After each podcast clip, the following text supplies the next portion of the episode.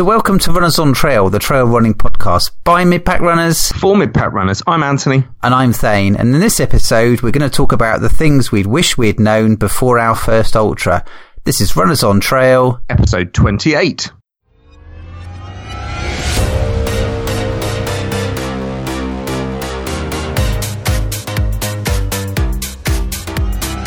Runners on Trail. So look, welcome back to Runners on Trail. And I know it's boring, and I know we've said it before, and I'm probably end up saying it again. Sorry we haven't been back for a bit. This time, it's my fault. Because Thane was doing an edit. I didn't think he'd done the edit, but he'd done it and left it in Dropbox, and I've been sat waiting for it. So the reason the last episode took ages to come out was mostly Thane's fault, but a little bit of my fault. uh, and, uh, or or the other way around, maybe. Maybe maybe. A, maybe a mixture of the two. Well, well, I know. Let's be fair. There were a lot of technical problems with the last episode, which yeah. we won't bore people with. Um, but and, there we go. And the, so and look, the, less, the technical lesson is that even though we've got separate podcast um, recorders when we're running, um, running socially distanced, we had one each. Um, and funny old thing, they don't keep the same time. They haven't got the exact same time, have they? Uh, they kind of, the, the cheap recorders we're using kind of drift. Um, I'd say yours is a cheap recorder. Mine, my new expensive recorder was it was not cheap at all. Uh, it took about, there you go. Oh, hours and hours of detective work to stitch it all back together again. Nightmare. Yeah. So in this episode, we're going to do things we wish we'd known before our first ultra. And one of our listeners, Louise Russell, pinged us a message and asked if we'd have a chat about that. And I think it's something we've talked about doing an episode on this for ages and just never got around to it. Yeah, time to do it now, especially as we're sort of in the middle of the season. Maybe people have got ultras coming up at the end of this running season, building up towards their first ultras. And so maybe a good thing to do. And I guess for me, the first thing I think we should talk about is the fact that, and it's kind of obvious, isn't it?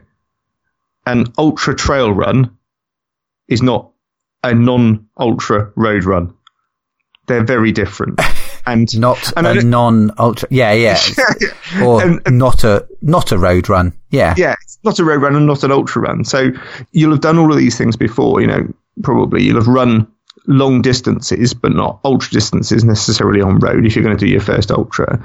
But running on a trail and doing an ultra is very different.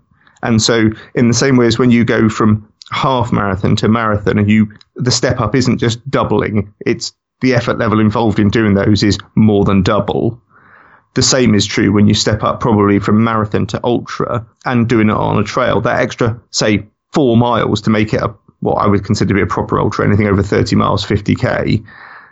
It does, it's not just an extra four miles. It feels like a lot more effort than that. And you've got to train for that extra effort, but also make sure you've trained on trail. Because I think one of the mistakes that I think I've made in the past, I know, is doing too much road training and not enough trail training, and that conditioning in your legs is really important. So it's it's it's partly a fact that an extra four miles after 26 really hurts, but but also probably the bigger factor is it's it's not going to be on roads.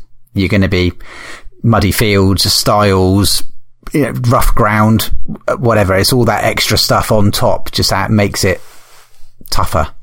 Yeah, and as you say, and, the technicality of the terrain, which leads us maybe on to a, a second but complementary point in that trail races are very different. You know, road running is road running, I think, and unless it's a really hilly road run, you kind of know what to expect when you go to do a road race. Yes. You know, t- tarmac is. I'm sure I'll have someone ping me back. Go, tarmac's not all the same. but but in my head, relatively, it is. I've never run a road race and gone, oh wow, this tarmac's very different. Yeah, um, yeah, yeah. Whereas you know, if I compare trail races like the Heart of Wales Ultra that I did a couple of years ago, lovely, really runnable, really good trails. And I compare that with something like Transvolcania or Squamish, where the trails are really technical at some points. You know, that makes a huge difference to your race. And training for the race and conditions you're going to be in, I think is really important. Yeah. And not always, but quite often the, the amount of climb you have to do is, is, is huge, um, compared to a, a road race. Correct. Um, I mean, uh, you know, like chalk and cheese. I know there are flat ultras and stuff like that, you know, but, but by and large, there tends to be a fair chunk of climb in it, which you'd never get in a, in a road race. Yeah. And as you go through the race and get more tired, those differences become more apparent and affect you more, which I guess leads me on to my next point, which is train for the last third of the race, not the first two thirds, because that's the element where it's really going to affect you, uh, the differences and where you're going to really hurt. It's that same thing that we've I think we've touched on before that I heard once, which was, you know, a marathon is 42 kilometers. So you could say halfway is 21 kilometers, but it's not really. It's at 31 kilometers because that last bit of effort is probably half the effort. That last 10, 11 kilometers in a marathon, yeah. you use half the effort that you did, you know, that you did to get you to the, the 31 kilometers. Mm. I don't know about you, but that's how it feels. You know, if I think about some of the races we've done, you know, my most recent, recent race, which was the trail marathon, and the first half went brilliantly, and the second half was torture. And it just shows how, you know, two halves of a race can really affect you. But training for that second half, training for the tough bit rather than training for the first bit. And I think that's compounded the, the need to do that the longer you run. Yeah. So the longer the race is, the, the more you need to train for the end of it rather than just for the beginning of it. Can I also add that I think you know, no, b- b- no, you can't. I'm going to. I'm going to. I force my force my foot in it. People will be approaching their first ultra with slightly different expectations. There will obviously be people who are, are wanting to try and run it all, like they're transitioning from road. They're normally completing marathons and they're wanting to run most of it. And there'll be people who are doing it because they don't really, they're not really being interested necessarily in road marathons and they want to do it for the experience and, and they, they want to do something different, something bit of an adventure. So, you know, it's, it's quite normal for a people to walk up, up hills in ultras. Um, so don't be shocked by that at all. Uh, walk every hill. Walk you, every hill. Yeah, you can take on food, you can take on water. It's the normal kind of done thing. Obviously, if it's a shallow hill, people can quite often run them. But you know, if if it's reasonable steep, everyone walks pretty much. Um, use the opportunity to do other things. But also, a lot of people will be walking at the end of a of, of an ultra as well.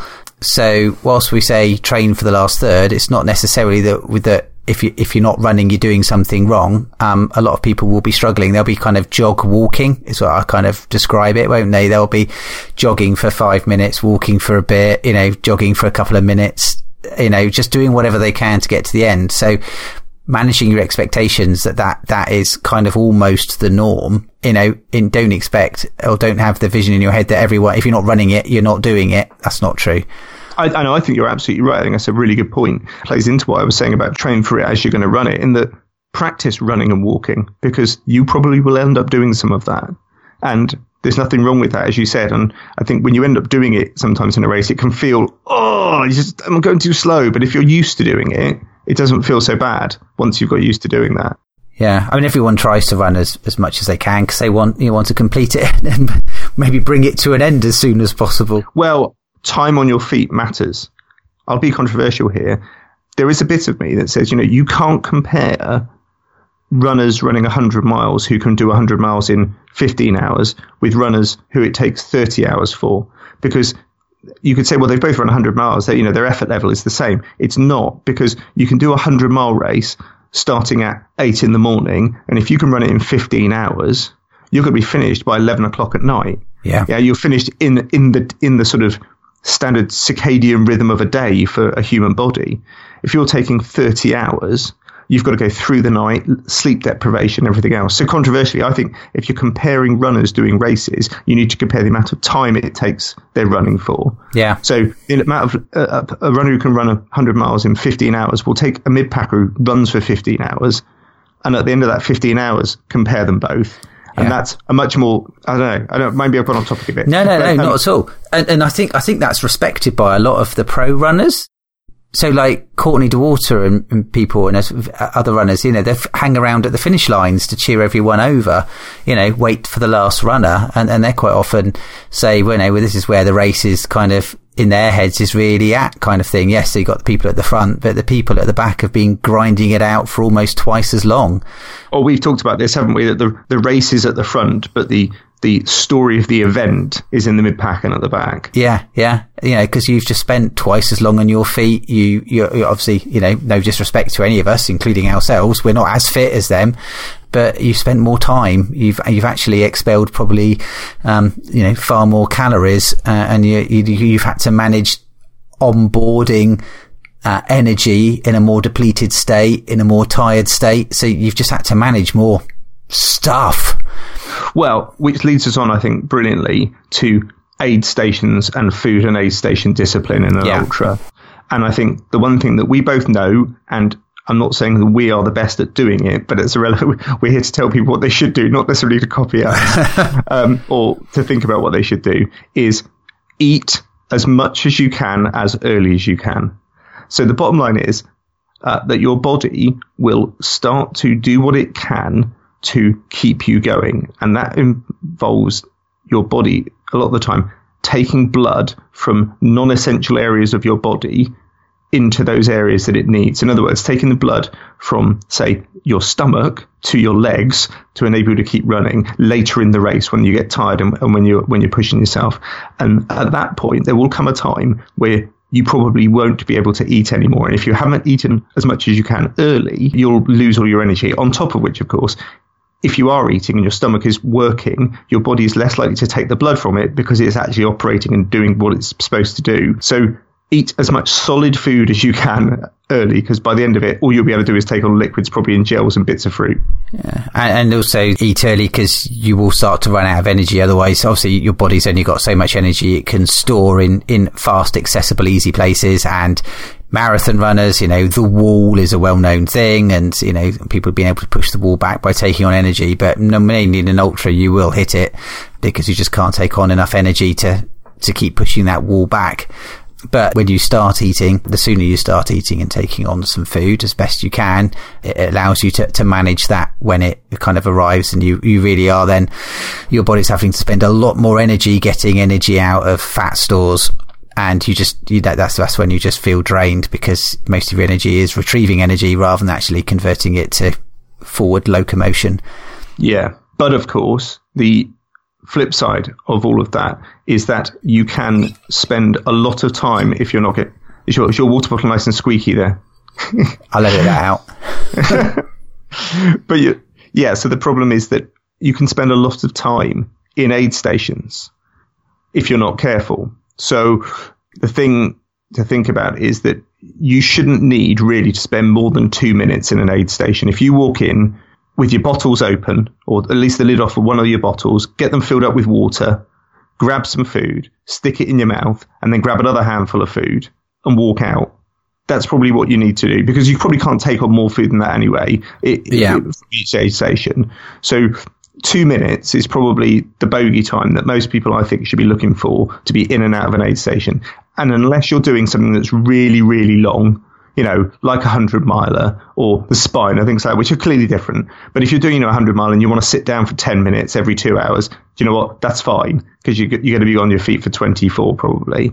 But for most ultra races, you want to be in and out as quick as you can and don't yeah. get trapped in the aid stations. I think, yes, to two minutes might be, might be, I know if you're doing it, you know, as a, be doing it a lot and you've got your routines well managed, two minutes is, is a good, good target. But it is it's certainly something I've been getting better and better at. And certainly when you look, it's only when you start to measure it, you realize how much time you spend in aid stations. When you start, you're just like, oh, I'm just going to run to the next aid station. Oh, thank God I'm here. And you, you kind of, you know, take your time as if it's almost like a stage race, but it isn't. The clock's still running and you don't have to be, you know, surprising how quickly the time adds up and then all of a sudden people you'd pass are just kind of almost like you know slowly jogging back past you. It's like the hare in the tortoise isn't it? And I, I, agree. It's kind of like well grab the things you and, and, and do what you need to do which you can't do when you're walking which might include a bit of foot maintenance. That's clearly not going to it's going to take far more than two minutes but important yeah, to do. separate separate point. But if you're just grabbing food and going yeah, don't don't try and treat it as a place where you can sit down and, and, and chill for five ten minutes. Um, you're wasting so much time do what you want, need to fill up your water bottles. That's the bit that takes the time. Grab some food. Well, normally people will help you do that, but then grab food and just walk. Yes. That's the key, I think, is, is don't think you have to do everything stationary, run out. do what you need, and then and you'll see it on UTMB with the pro runners, won't they? They'll they'll walk out some of them for the first X hundred yards. Yep. Uh, and that's because you're still, you know, you're walking at like half your running speed, you know, and it doesn't take long for people. If you just watch them leaving an aid station and they're walking, they'll be, you know, you look down and you look back up again and they're like 500 yards down the track kind of thing. Uh, and they're getting their legs working again and stuff like that. There's loads of benefits to walking out with a handful of food and just kind of, you know, chewing it for the first 500 yards or whatever. Absolutely.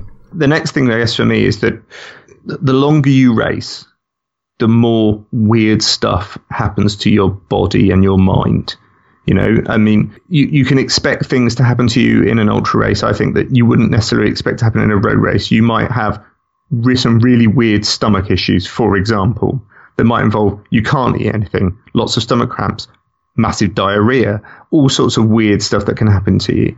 And then as you start to go into longer and longer races, your brain starts to play a big factor. And so I think once you're hitting the sort of, you know, 24 hour type races, then you're talking about uh, illusions or um, hallucinations or whatever you want to call them, mm. uh, especially at night with, you know, the, the way that your, your, head torch might move around and plays tricks and you start seeing weird stuff. So again, some of those things are quite hard to train for because you, you're not going to run for 24 hours to put yourself in that place to practice, I don't think. No. But it's again to be aware that those things happen and therefore plan accordingly. So, for example, you know, I always carry toilet paper on an ultra race, even if it's only a 30 mile an hour, you know, because I just don't know what my body's going to do. It very yeah. rarely attacks me in the way that yours sometimes does.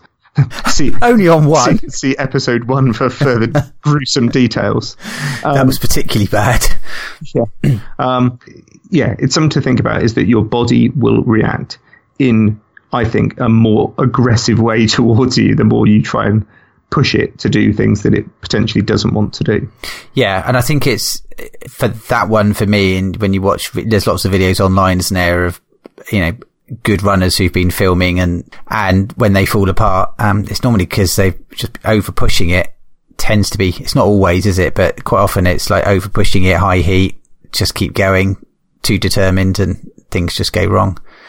Yeah, which I guess leads on to that bit of, you know, if you think about your 5k pace, your best 5k pace, and then your best 10k pace, and your best half marathon pace, and your best marathon pace, realize that, you know, reduction in your pace per kilometer over those events, 5k to 10k to half marathon to marathon, will continue at at least the same pace, if not a greater pace, into an ultra marathon.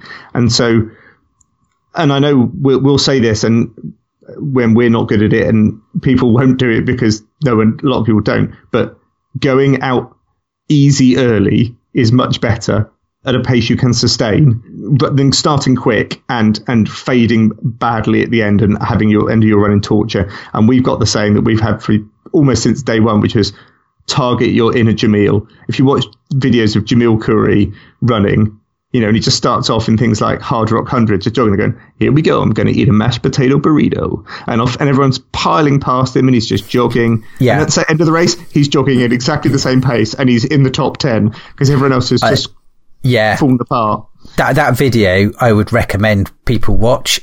It's really eye opening, isn't it? He's literally almost at the back of the field at the start and yeah. at the uh, and at the end he's in I think come tenth or something, doesn't he? But yeah, that's a, that's almost like a must watch, I think, for for how to run it. And and I can see similar things. I mean, did, I think you're saying, Anthony, that that it's kind of like you know the deterioration in your pace will continue past the marathon. It's not like you can continue at marathon pace forever. No, it's going to keep dropping. That curve's going to keep dropping. And I and I and I say see the same in the spine race and you know, okay, I've benefited of having done it twice the, the summer and the winter, but, but coming back to the winter, I know it's not exactly the same race, but you know, I know the train in the distance, and you can see it in lots of people. They come up with the you know all the hundreds mile t-shirts and stuff like that, and it's written in their face. And you know, I understand it. I'm not, you know, I was probably there myself when I did the summer one. It's like. Oh, I can do a 100 miles in like hmm, 28 hours. Oh, this is only like two and a half hundred milers. Oh, I could beat the record. You know, it's written all over their face. And they start and and you suddenly realise that 268 miles is not a hundred mile race. The, no. the, the train's quite is quite rough and and it just isn't. It's just not the same. You can't treat it's just the same. You can't treat a hundred miler like two fifties. You can't treat a two hundred plus like it's two hundreds. It just it's just no. not. It just yeah. it's a different, totally different thing.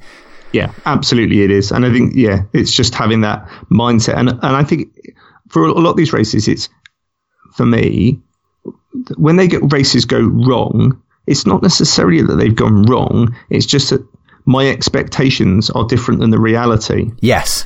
And so if I'd had the correct expectation of what I could achieve, then the race wouldn't have gone wrong. The race would have gone right and I'd have been happy. You know, so I, I think it's that bit of having a realistic expectation. And if you can't have that because it's your first race and you don't know what's going to happen, just have the expectation that it will be slower and you're going to be slower. And if you do that, I think you'll enjoy the race more. Yeah. And that leads on to one of my things, which is enjoy it. Th- things things will probably happen that will go wrong. Things that have happened to us, or things that haven't happened yet to us. But enjoy it. It, it, it. ultras are normally done in areas of outstanding natural beauty. Um, it's it, that that's the norm. They're normally trails, runs that people do because they like them. It's not like a road race where you're just running around the center of a city looking at the same places you normally drive around. It's not like that at all. So enjoy the experience for what it is. Don't beat yourself up about it. It will not pan out the way you expected. I think there's like a 1% chance that it will. I don't think any race has panned out the way I thought it would. Some better, mostly they're worse though than I thought it would be. Well, it is that the, the old, you know, military saying of, uh, you know, no plan survives first contact with the enemy. And in this, in this case, the, the enemy is the race, isn't it? Yeah. You know, and the course and, and what it does to you. So, yeah, I think you're totally right. You, you've got to go out there and enjoy it, and you'll enjoy it more if you set realistic expectations of what you can achieve. The thing, though, that you said, which I think absolutely rings true for me, is that in an ultra, you are going to have some properly dark moments. You know, I, I can run 5k and it can hurt, and and I can be going, oh, but but it's over in you know 20 yeah. odd minutes, and uh, and so I I don't bury myself in in uh, those really dark moments where you, when you're looking at you can't feel, you can't see how you're going to f- get to the end, you know. And so when you're training, when I run, a lot of the time when I run, I my my training runs are easy or hard or whatever, but I imagine myself doing well in a race. I think if you're in a training run and the training run's not going so well, try and think about how it's going to be in the race because you will feel like that probably in your ultra at some point and imagine how you're going to get yourself out of that dark place. And some of that comes with experience. You know, I know now when I go into a dark place that I will come out of the dark place. Yeah. But once, but and we've done an episode, you know, clearly the last episode on, you know, what, you know, what to do with the pain and that sort of thing. But I guess the point is, training and accepting that you're going to go into a dark place is important. And just imagining that the race is going to go perfect, you, are only setting yourself up for failure, really. Yeah, and that extends to another point, I think, where it's trained for the race. Um, that's part of the mental training for the race, but also the physical training for the race. Look at the terrain, look at the climb. Don't just kind of keep running around the block and then turn up at the start of a hilly mountain course. Eh, that, that's, that's not going to, A, it's not going to give you the experience and manage your expectations, but you just won't have learnt, your body won't have learnt the skills of descending and climbing and your, your, muscles won't be worked out in the right way to give you yeah. any kind of performance. So correct. I know that quite often people don't live near the kind of the courses and you might have to travel a little bit from your home just to, to find a hill. But, but, you know, we, we find road hills that have got similar angles and descents and, you know, parks on the edge of the city that have got hills in them that kind of replicate things. And then occasionally we'll, you know, we'll drive out the city for an hour or so and find something that's similar-ish. Um, yeah, absolutely. But I, and I think you're absolutely right. But finding that terrain that's similar, I think is really important as well. I mean, you know, I'm constantly surprised and I shouldn't be, but I'm constantly surprised about how much slower I run on a, any piece of trail than I do on tarmac. Yeah. And, and I shouldn't be surprised at that. But even if it's a flat trail or a flat piece of ground and not tarmac, I will always run slower. Yeah. And it feels the same. It feels like I'm running the same speed, but I'm not. I'm running slower than I am on tarmac. I think it's partly because your head's having to do a lot of work, isn't it? If you're running down a road, you know, you, you know that there's going to be no real bumps in it or awkward turns and awkward angles. Yeah, every single foot um, on a trail can be at a weird angle, dodging mud, uh, Yeah. simultaneously ducking under a branch. You know, he's just doing that all the time, quite Yeah. often. Um, and, and that, and that just constantly kind of, um, you know, will, will slow you up from just, you know, head down, put one foot in the other and keep going like you would do on a road. I think you're absolutely right. And you, you said just now about you know sort of planning and training for the race, and uh, you know we've we've said that a couple of times during this podcast. I, I think one of the things to think about is your logistics and your kit. So most ultras will have a mandatory kit list. I'm just about to do Race to the Stones. There is no mandatory kit list. I think it's the first race I have ever done that has not got a mandatory kit list. But there'll be a mandatory kit list. Have a look at that list. You clearly have got to carry all of that stuff. Think about how serious you want to be for your race. Because, for example, when it says you've got to carry a waterproof jacket and waterproof trousers, you can buy a combination waterproof jacket, waterproof trousers that will weigh under 200 grams. Or you can use the kit you've currently got that you've been using that's really hard wearing because you use it all the time that weighs 800 grams. So I think there needs to be a little bit in that where you think about what you want to achieve and how much you're willing to invest in the ultra. But on top of that, then you need to think about, well, there's the mandatory kit. I've got to carry that. What else do I need to carry to make myself feel comfortable? Not necessarily physically, but mentally depending on where you're going, because there's a difference between an ultra, you know, at one end, which is, you know, a, a track ultra, yeah, where you're just running around a 400 meter track, or where you're going into the middle of nowhere where there's not a lot of roads and where, where people can get to you. So how much kit do you carry for safety? Have a really good look and think about how much you need to carry. Don't beat yourself up for carrying a lot of kit if it's going to make you feel comfortable mentally, because that mental happiness that you'll feel when you're running the ultra will mean that you'll actually probably run quite well. If you're constantly worried about, oh, what's going to happen? I'm not sure I've got enough kit. That will detract from your race and how you perform physically as well. So don't carry too much kit. That if you can, you know, think about what you need to carry as a minimum to make you happy mentally that you're safe and, and are going to enjoy your race and carry that kit.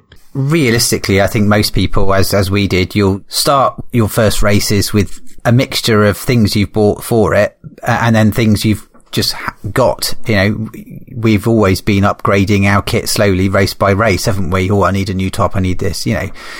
I, I- would urge people not to go out and spend a fortune. Know, it's, it's not that expensive a sport from a equipment perspective, relatively speaking to, to, to, to lots, but it still adds up quite a lot. And if you did go out and buy the best pack, the best shoes, um, the, the best jacket, the best this, the best that, you would end up spending probably possibly even up to, you know, couple of thousand if you're not careful. Yeah. Um, and I don't think most, most people don't do that. You, you turn up with a kind of a decent enough pack, but probably, um, and then and some, some shoes and then you build out from there. Yeah, I think it comes to you know looking at the race again and looking what's going to you know how far the aid stations apart, what the terrain's like, and making sure that you yeah take what you need to take to make yourself have a good race, but don't take more than that. You know, again, you know, we, we I've run some races where there's people wearing you know with 25 liter rucksacks on their back, Yeah. and, I- and, I- uh, and I've got my UD race vest with a space blanket and two bottles in it and a, and a phone because Yeah. because you know it's it's all really close to civilization. There's aid stations really regularly, you know. And and don't get me wrong, as I said, if that makes them happy, then great. But I suspect if they'd done a bit of research and thought about their logistics, they wouldn't have carried all that kit. Yeah. Certainly. In, in the first mile, they might have been happy with carrying all that kit. By the time they got to mile 30, they were a lot less happy with carrying all that kit. Yeah, and I wouldn't be tempted to wear. I've occasionally seen it where people have worn some very strange outfits, like a marathon kind of thing, and it's like, just don't, just don't do it. It's hard enough already. You don't want to be dressed like a clown necessarily. I know some people are raising money for charity, but if it's your first ultra, crikey, blimey, don't. Yeah, don't don't, don't run. Don't, don't run your first ultra carrying a washing machine. That Yeah, or a banana costume or something. um, then, Yeah, yeah, I have to say, yeah, a small thing aside, I've probably told you this one before. Um, in my first marathon, in the last mile, someone went past me wearing a seven foot high ant costume made out of foam. And honestly, and the and the irrational or rational, whichever way you look at it, feeling in my head that I just wanted to knock them down and trip them up, you know, because you're suffering so bad and this person breezes past you in a massive fancy dress costume. It's just awful. Just awful. Um, My God. So look, um, I guess the next one that I was going to talk about is, is maybe more of a trail race thing than an ultra thing, but I think I've felt it more in ultra races is that the term marked course can mean many different things. Yes. And so if you don't know the course and you're not aware of how they're going to mark it or it's that it is marked, just be aware of that. And you know, the two examples I'll give are Squamish 50-50, where there was a like a, le- a little metal pegs, wire pegs with a, a pink flag on top of them. On average, every 10 meters, for a 50 mile course. Yeah. Yeah. Right. That is what I would call a very, very, very well very, course. Yeah, extremely. Never seen that in Yeah. the UK. Yeah. and then I flip that back to things like, for example, the Heart of Wales Ultra that I did, where it's on a trail.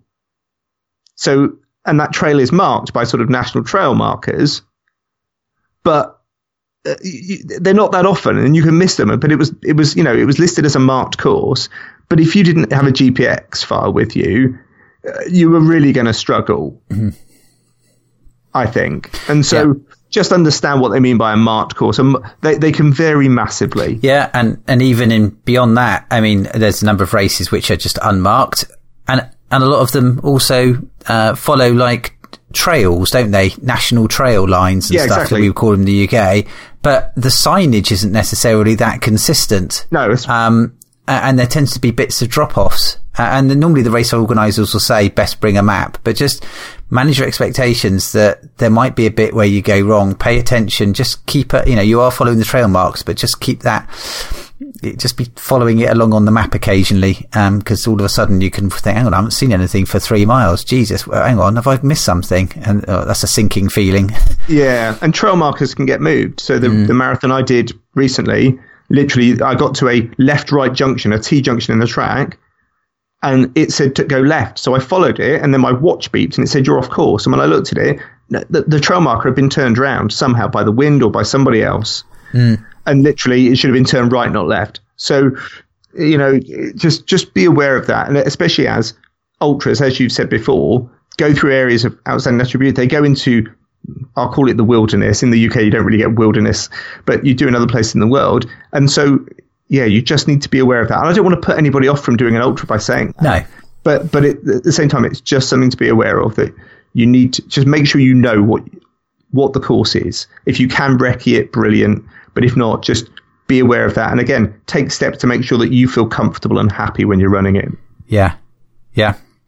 On the training side of things, also say it's worth doing some prep, looking at the course, um, on a map, looking at it with some modern tools, maybe Google Earth and things like that. Um, especially if you can't get to the course in advance. Just, just, just, you know, I mean, I know do, I do a lot of analysis like that, but, but just, just look at the hills, look at the distances, look at the, the cut-offs, do a little bit of prep work around, okay, well, what kind of pace do I kind of need here?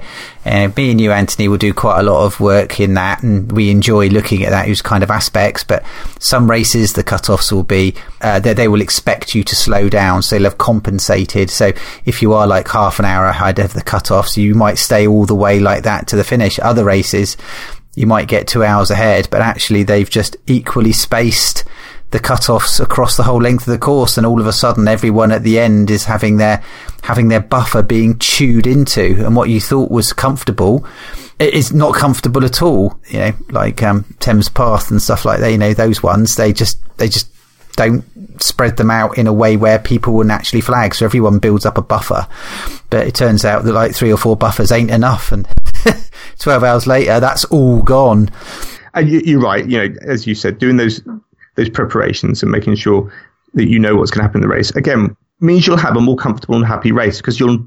It's all awareness. It's all knowledge, and that's always a good thing. yeah, you know, just doing a bit, just spending like an evening thinking about it and looking at it, it, it you, you don't want to be caught out by a gotcha, and we have where we've not really looked at the uh, the cut-offs or something else, and all of a sudden you're just running a race, and all of a sudden it, it just goes goes to pot and stuff. I didn't realize that. Don't be that person. And we've both been that person.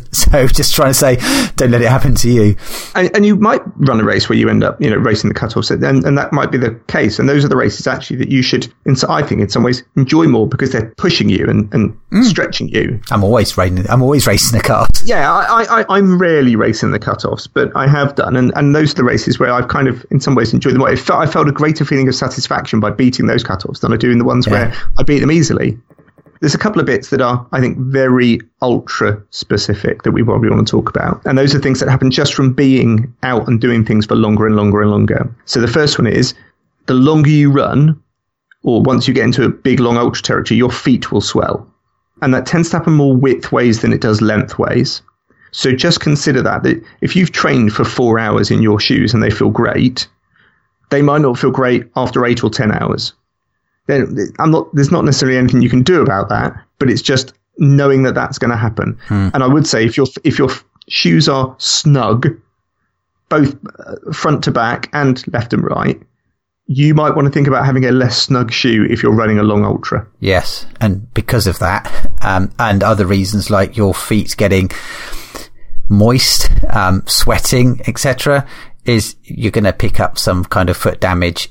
Most people will it's not necessarily, but I, I, think like in a race, like, you know, 70, 80% of people are, uh, are managing some issues around their foot.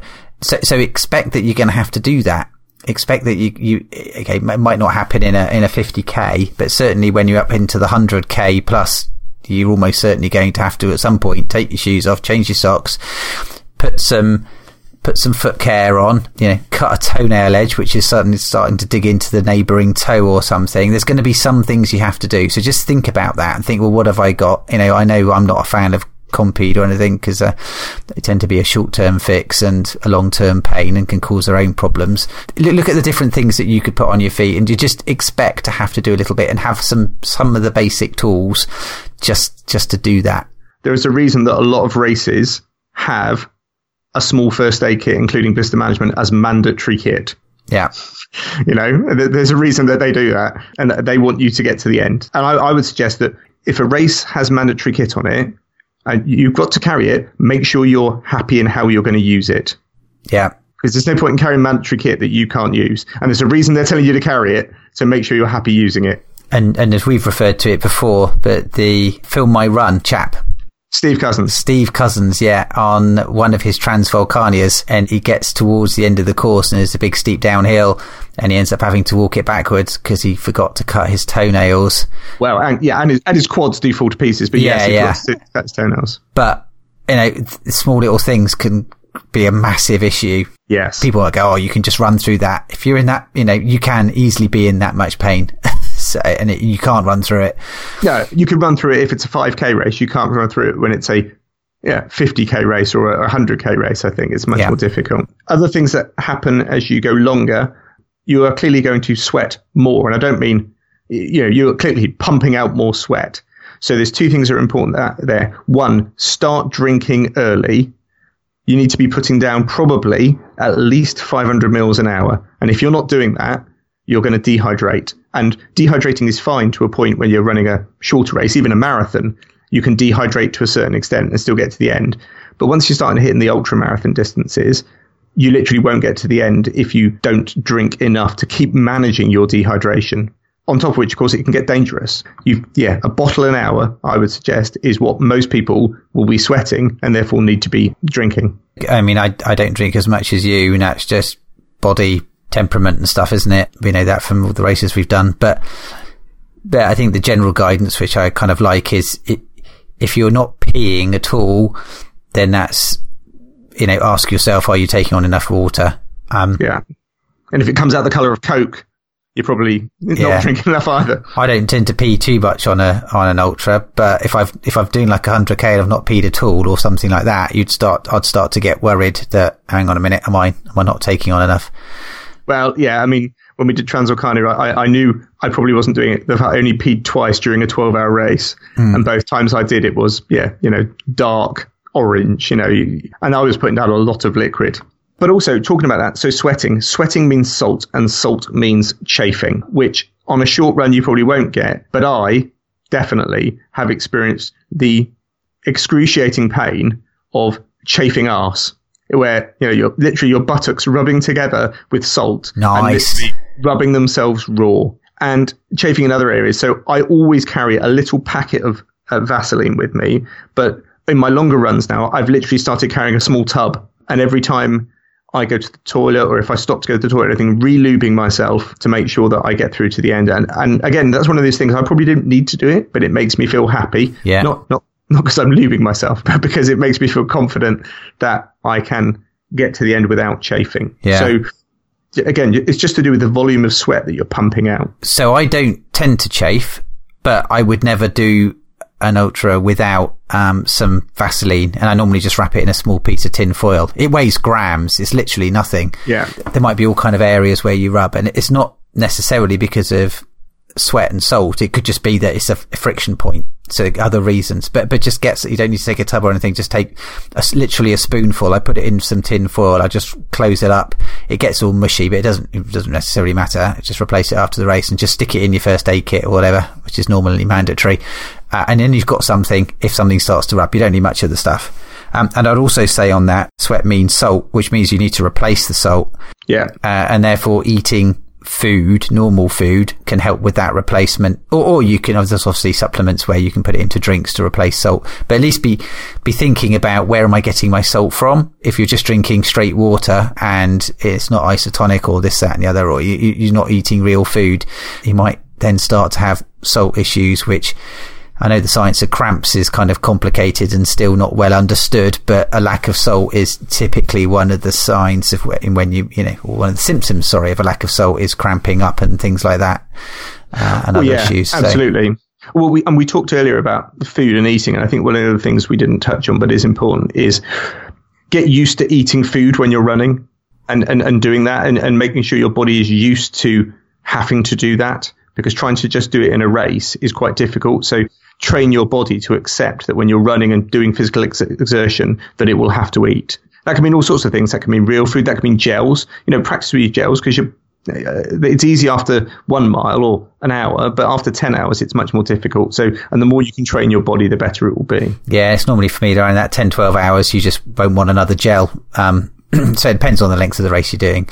And um, but forcing yourself to do it can make a big difference, you know. Yeah however sick you feel, still trying to eat will make a big difference. And I, I, do think that doing, as we mentioned him already, Jamil Coury, you know, eating a burrito while you're running or things like that, I don't think that's realistic for most of us. I've never done that level of eating. Uh, some people do, but just be able to kind of nibble at something and, uh, uh, you know, is, is, is a good skill to have. Well, absolutely. And the amount of people you see doing a Bob Graham round who eat pizza after leg four mm. before they do leg five is, is, is huge. There's loads of people have pizzas sort of yeah have, uh, they're ready for them things like that because you need that real food. Yeah. And you will just get hungry. You will just yeah you know genuine hunger. And there is a bit if you're if you're running and I'll say within yourself that sounds like you're not putting in maximum effort, but if, if you're running a well paced race, the chances are you will feel hungry because in the sort of mid stages of the race because you won't be thrashing yourself to pieces and your body will want those calories. Hmm. From a personal perspective, if you're a contact lens wearer, you know, if you're running a long ultra, those contact lenses will dry out. And so I would suggest that you have some kind of strategy on how you're going to deal with that. Um, it might be that your contact lenses don't dry out, but if you're running for 24 hours, most people don't have their contacts in for 24 hours. Yeah. So have a strategy of how you could do that. And, and there are, there are obvious ones. Thane doesn't run in his contacts because he finds that, that his eyes dry out a lot. So he's got prescription glasses that, that he uses for running. I do run in my contacts, but if I'm running a really long race, I will sometimes change them halfway through, or sometimes I will use eye drops to um, keep my eyes moist and good. So again, that's maybe a little bit niche and bespoke, but worth thinking about it. That something that yeah. wouldn't happen in a marathon, but might happen in a long ultra. Yeah. Um, something for post event is if you're not expecting it, um, there's all kind of things that might happen, and I kind of enjoy it a bit. I think, I think maybe we all do because you've you've probably put in an awful lot of effort, and it's probably if it's first ultra, it's probably the the not necessarily. Um, you could have been doing Ironmans and all kinds of weird stuff, but but it's probably going to affect you more than anything else has as an event. Um, so don't be surprised if you struggle to walk the day afterwards or even up to, you know, three days afterwards. don't be surprised if you have to go to work wearing some really loose trainers rather than your shoes. I've had to do that on quite a few occasions and people go, oh, it's a bit weird. Even open toed sandals. No socks. I'm really sorry. No socks. Uh, let's have some rules here. No socks with your open-toed sandals, people. It's just wrong. It's yeah. just wrong. Getting up and down stairs as well, and holding the banisters, and oh yeah, uh, there's, there's, all kinds of things. And, and, the more you do, the easier it becomes. But there's there's all kinds of things that you might struggle with. Get just getting out of bed ultra sweats, the ultra sweats. Yeah. If you've run a really long event, you can your body is trying to repair itself at night, and you can literally work out having soaked your bed to the point where you think you might have wet yourself. But you haven't. It's just your body sweating and pumping it out. I think that's normally at the really extreme end. So I'm guessing for people's first ultras, that's unlikely to happen. Um, but it could. I mean, some, it could. Some people, like, if some people doing a hundred miler for their first ultra, I can believe they did, that would happen. Yeah, yeah, that's when you've really damaged yourself. I can't remember what the count is, isn't it? But they measure something in your blood for the amount of damage you've done. And in long ultras, it can be, you know, at, at trauma levels, if not exceeding massive trauma levels for, that they measure in hospitals when people have been in major accidents. You, you get huge, I can't remember what, what it's called, but yeah, they, they can measure that in your blood and you've got so much damage that your body's just working overtime trying to fix it. So don't be surprised by any of that stuff. But but in some ways, it's kind of like, you know, that's your kind of, I consider it almost like your, um, your medal in a way, isn't it? Um, there's no denying that you, I know what you mean. that you, yeah. you did it. You've earned it. you've, earned, earned it. You've earned that win. Yeah, absolutely. One thing you put in the notes here is about running with other people. You know, ultra running can be quite sociable, can't it? You know, and, you yeah. know, and, yeah, and there's a shared camaraderie of what you're putting yourself through and, and, and, and the effort level and, and things. And so people might want to talk to you. You might want to talk to other people. And that's fine and good. But also some people might not want to talk to you and you might not want to talk to other people.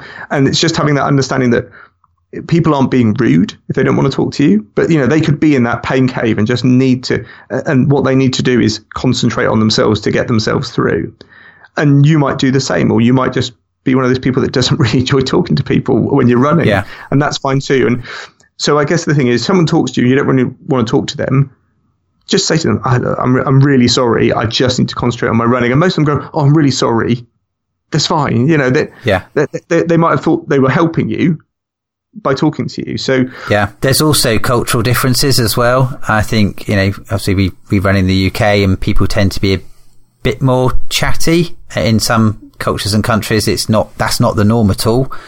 They won't tend to talk. I've noticed that when I've gone training in uh, in a particular country and just just running around the roads, people are like, you know, won't nod, won't say hello, won't say anything. You know, there's lots of reasons. So don't take it personally. I, I would say in ultras, like 50% of people will be like, oh, hi, yeah. And everyone will normally acknowledge people, I find, when they go past. Yeah. Just say hi and, and just kind of say something and, and carry on.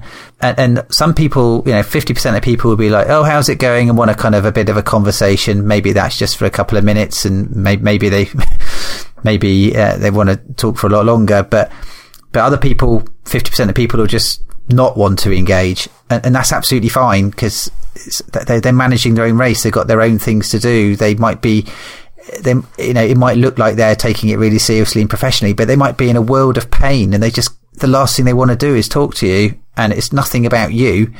It, yeah. it, it's about it's about them and what they're trying to manage, and we've we've been that person as well, haven't we, Anthony? So yeah, it, do not take it personally at at all. And it's, it's, sometimes it's difficult not to take offence, but try not to.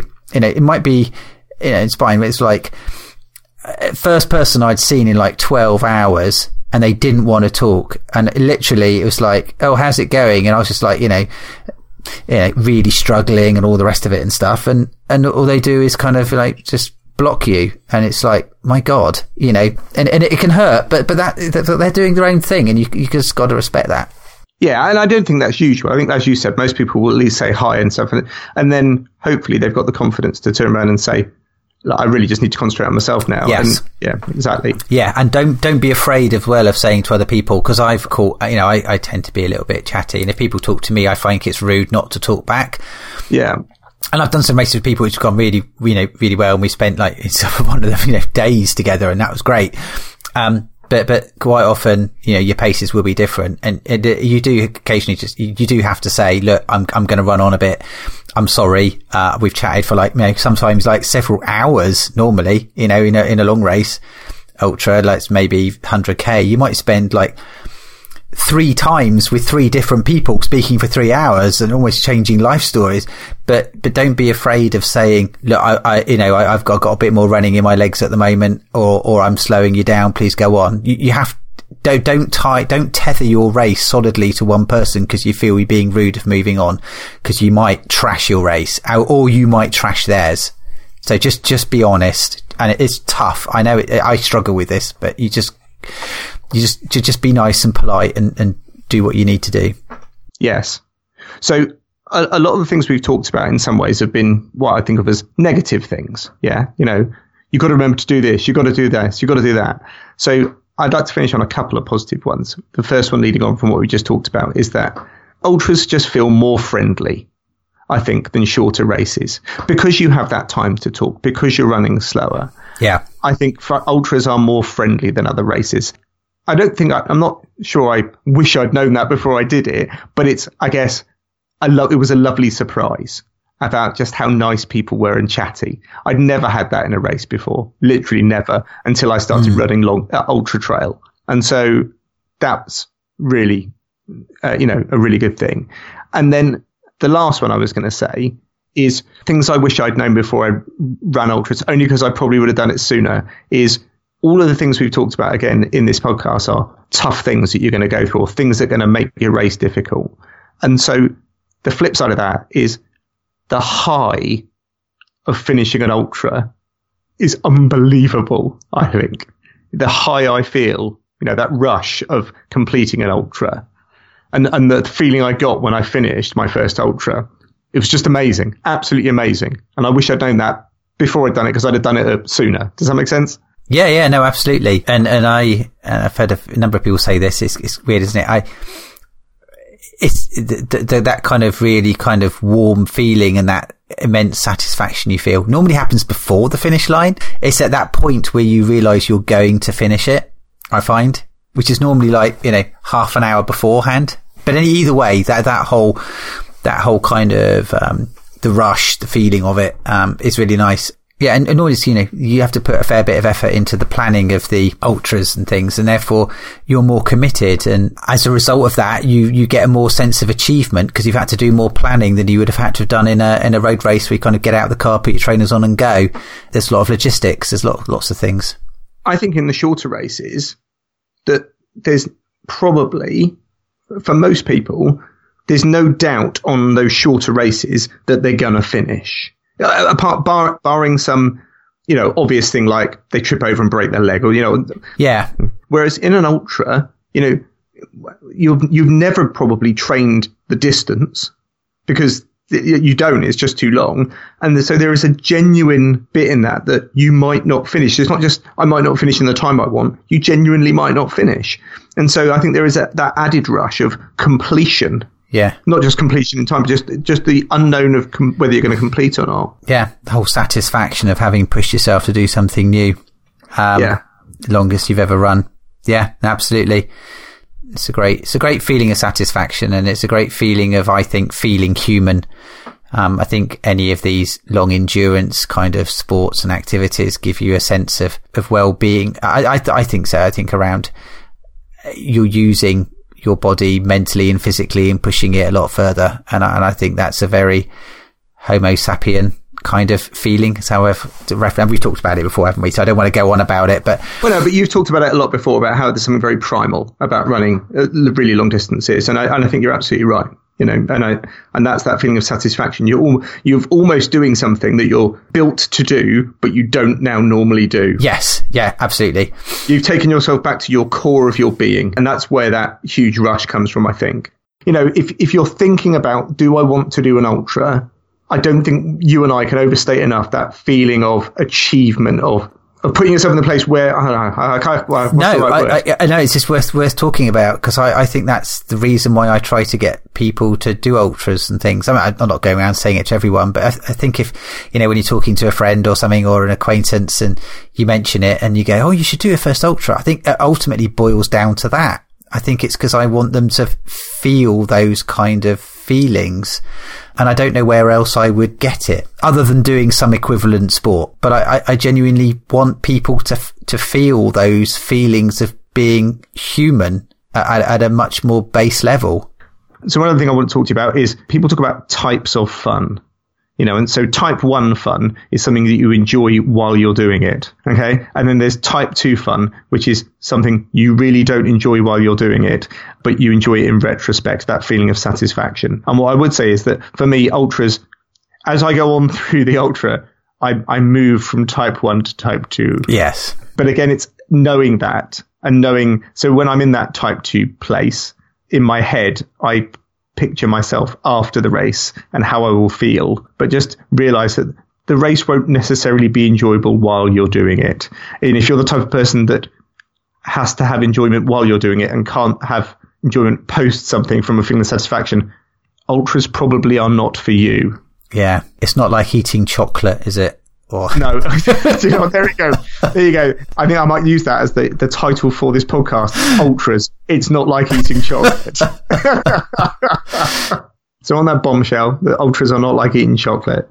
Let's wrap it up. Thanks very much, Louise, for um, suggesting the episode. And if anyone else has got any episode suggestions, um, then please ping them to us. You can send them to us on Twitter and on Instagram at Runners on Trail. you can email us at runnersontrail at gmail.com. So look, I hope that's helped, uh, and let's give you some food to thought if you're about to run your first ultras. So we'll be back. I'd say soon, but you all know that isn't necessarily true. But we will be back. Whether you're running an ultra, a 5k, a 10k, or anything else, have a great running season. Take care. And enjoy the trails.